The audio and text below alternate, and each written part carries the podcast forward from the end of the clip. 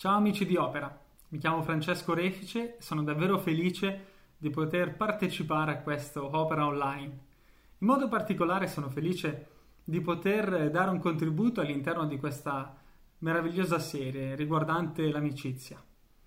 La Bibbia è piena di insegnamenti riguardanti l'amicizia ed è piena di amici da cui noi possiamo trarre esempio. Un rapporto particolare che noi troviamo nella scrittura e che prenderemo come esempio in questa meditazione è il rapporto che c'è fra Gesù e Pietro. Leggendo i quattro Vangeli si vede spesso che c'è un botta e risposta tra di loro il loro rapporto è un rapporto particolare, quasi avvincente.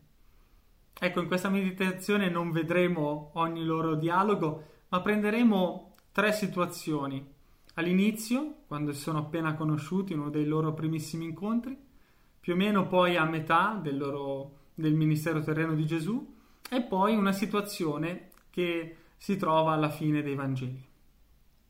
Inizio a leggervi i passi riguardanti la prima situazione, che sono eh, nella prima pesca miracolosa, che troviamo in Luca, capitolo 5, i primi 11 versetti. Mentre Egli stava in piedi, Gesù, sulla riva del lago di Gennesaret e la folla si stringeva intorno a lui per udire la parola di Dio, Gesù vide due barche ferme a riva. Da esse i pescatori erano smontati e lavavano le reti. Montati su una di quelle barche, che era di Simone, lo pregò di scoscarsi un po' di terra, poi sedutosi sulla barca insegnava alla folla. Come ebbe terminato di parlare, disse a Simone: Prendi il largo e gettate le vostre reti per pescare. Simone rispose: Maestro, tutta la notte ci siamo affaticati e non abbiamo preso nulla, però secondo la tua parola getterò le reti. E fatto così presero una tale quantità di pesci che le loro reti si rompevano. Allora fecero segno ai loro compagni dall'altra barca di venire ad aiutarli. Quelli vennero e riempirono tutte e due le barche, tanto che affondavano. Simon Pietro, veduto ciò, si gettò ai piedi di Gesù, dicendo, Signore, allontanati da me, perché sono un peccatore. Perché spavento aveva colto lui e tutti quelli che erano con lui, per la quantità di pesci che avevano presi. E così pure Giacomo e Giovanni, figli di Zebedeo, che erano soci di Simone. Allora Gesù disse a Simone, Non temere, da ora in poi sarai pescatore di uomini. Ed essi tratte le barche a terra, lasciarono ogni cosa e lo seguirono. Sicuramente è una situazione particolare, eh, vediamo questo miracolo, è uno dei primi miracoli che Gesù fa e Pietro eh, aveva già sentore che stava succedendo qualcosa, che Gesù era una persona speciale ma eh, dopo che avviene questo miracolo abbiamo una reazione molto particolare di Pietro, che possiamo vedere. Pietro si getta ai piedi di Gesù e si descrive un peccatore, si descrive una misera persona, si strugge, si abbatte, non si reputa degno del loro rapporto. Analizzando questa reazione e vedendola sotto la prospettiva dell'amicizia, possiamo dire sicuramente che non è sano mantenere dei rapporti d'amicizia in cui non ci si sente degni dell'altra persona. Questo creerà sicuramente degli scompensi e creerà sicuramente a lungo andare un'amicizia in qualche modo malata. La reazione di Gesù invece è fantastica, perché la prima cosa che fa quando vede Pietro in questo modo così eh, distrutto quasi, provatissimo, Gesù lo tranquillizza. Dice non temere. Da ora in poi sarai pescatore di uomini.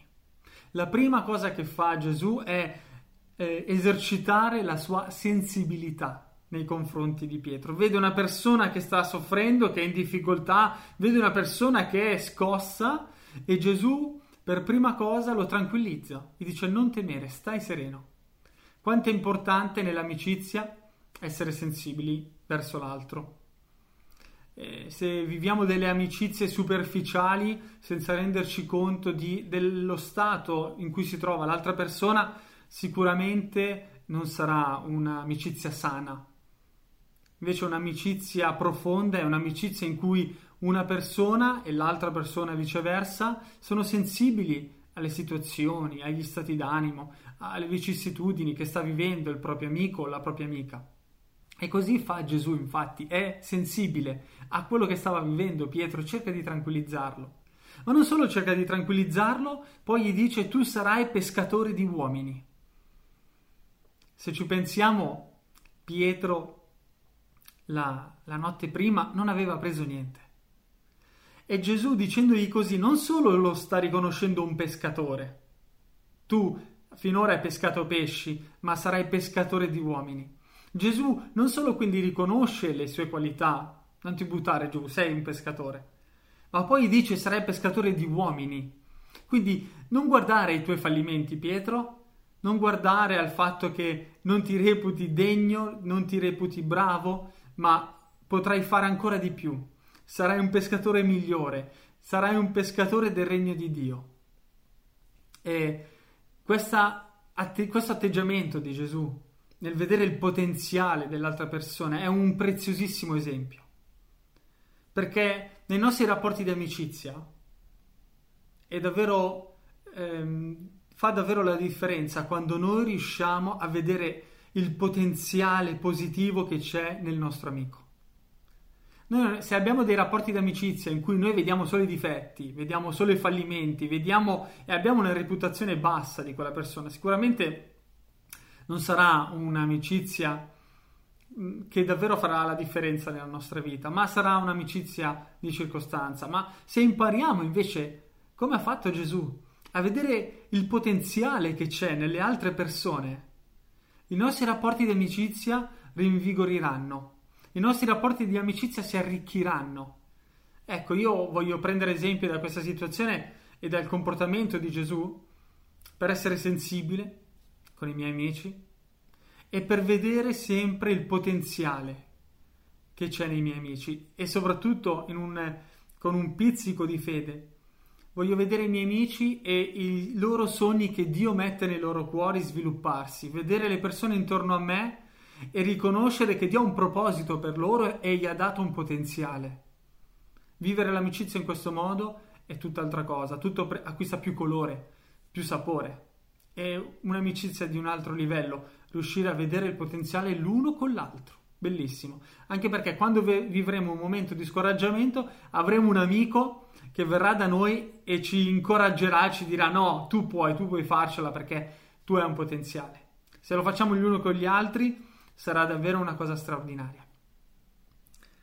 Il secondo avvenimento, la seconda situazione che vorrei analizzare con voi brevemente, sempre riguardante eh, Gesù e Pietro, è la situazione, la situazione che troviamo in Matteo capitolo 16, dal versetto 13 a 23 è una citazione molto famosa per chi ha dimistichezza con le scritture, è un brano abbastanza popolare ehm, perché c'è la famosa eh, frase di Gesù che dice tu sei Pietro e su questa pietra edificherò la mia chiesa.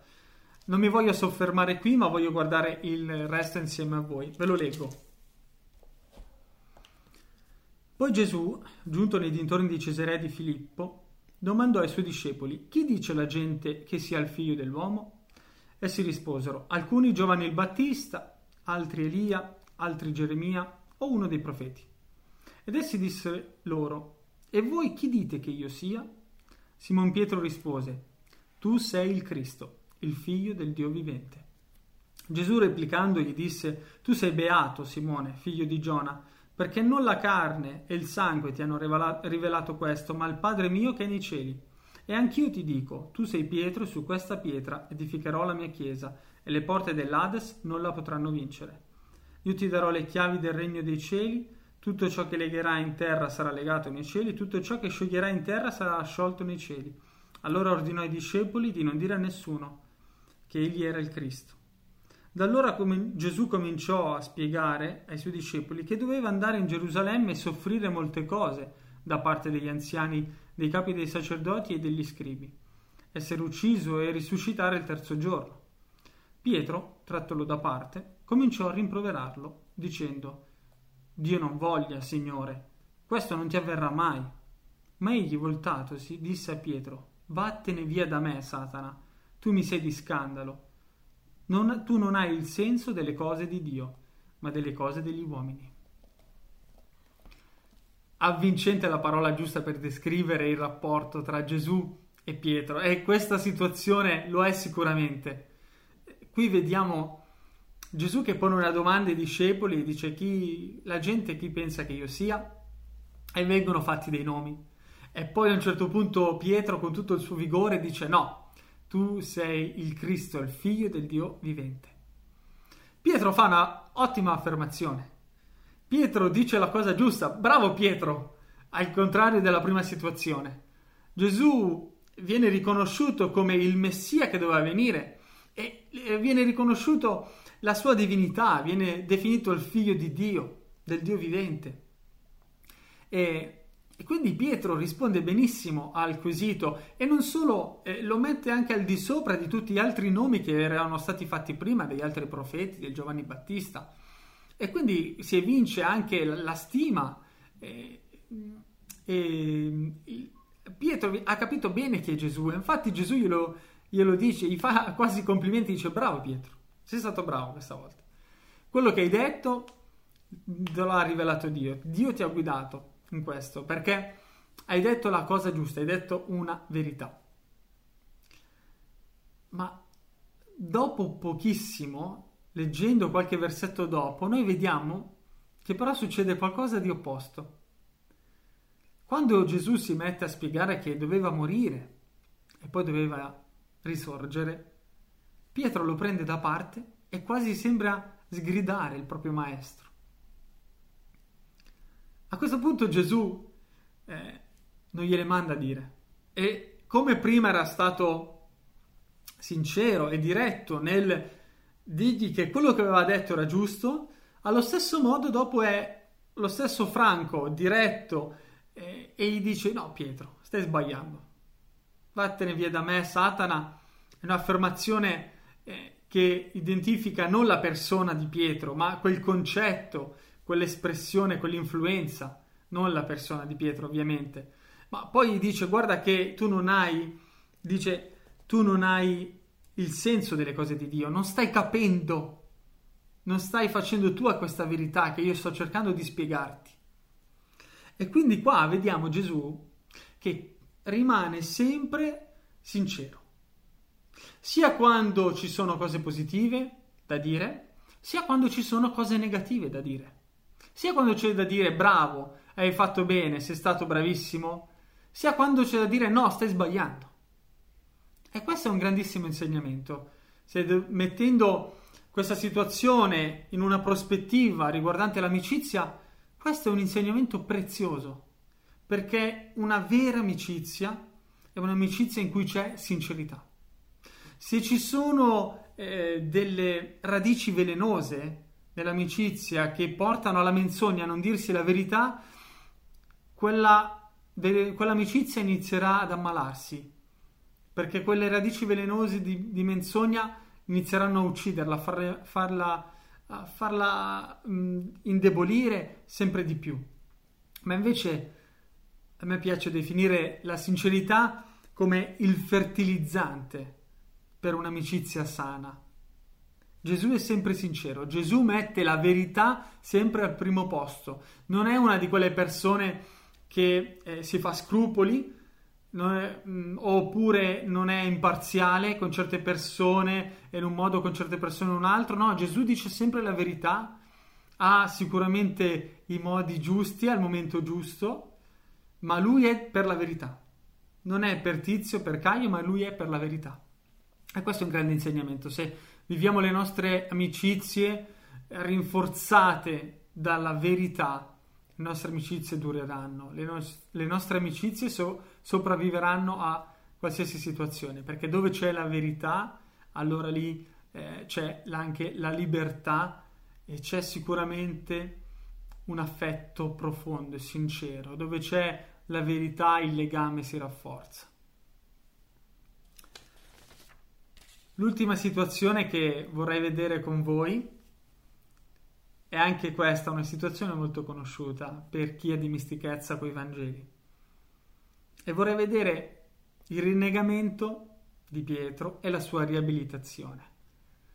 Vi leggo però solo la riabilitazione, dai, la cosa più bella, che troviamo in Giovanni, capitolo 21, dal versetto 15 al versetto 19. Quando ebbero fatto colazione, Gesù disse a Simon Pietro, Simone di Giovanni, mi ami più di questi? Egli rispose, Sì, Signore, tu sai che ti voglio bene. Gesù gli disse, Pasci i miei agnelli. Gli disse di nuovo una seconda volta, Signore Simone di Giovanni, mi ami? Egli rispose, Sì, Signore, tu sai che ti voglio bene. Gesù gli disse, Pastura le mie pecore. Gli disse la terza volta, Simone di Giovanni, mi vuoi bene? Pietro fu rattristato che egli avesse detto la terza volta mi vuoi bene. Egli rispose, Signore, tu sai ogni cosa, tu conosci che ti voglio bene. Gesù gli disse, pasci le mie pecore. In questa situazione noi rivediamo eh, il riappacificamento e la riabilitazione tra Gesù e Pietro. Ma c'è una cosa che mi ha fatto molto riflettere. Se noi andiamo a scavare nei quattro Vangeli, vedremo che in tutti e quattro i Vangeli viene descritta la situazione in cui Pietro rinnega Gesù.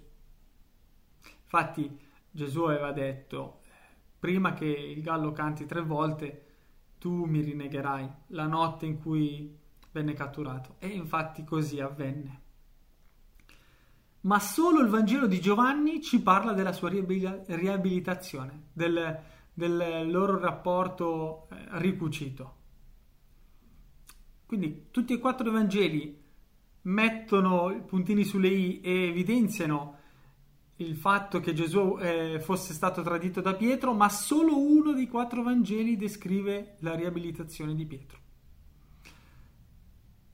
Questo mi ha fatto riflettere e probabilmente nella nostra eh, tendenza umana c'è sempre quella di vedere gli errori degli altri piuttosto che avere la tendenza al perdono, alla riabilitazione e all'investire sulle persone anche se sono venute meno.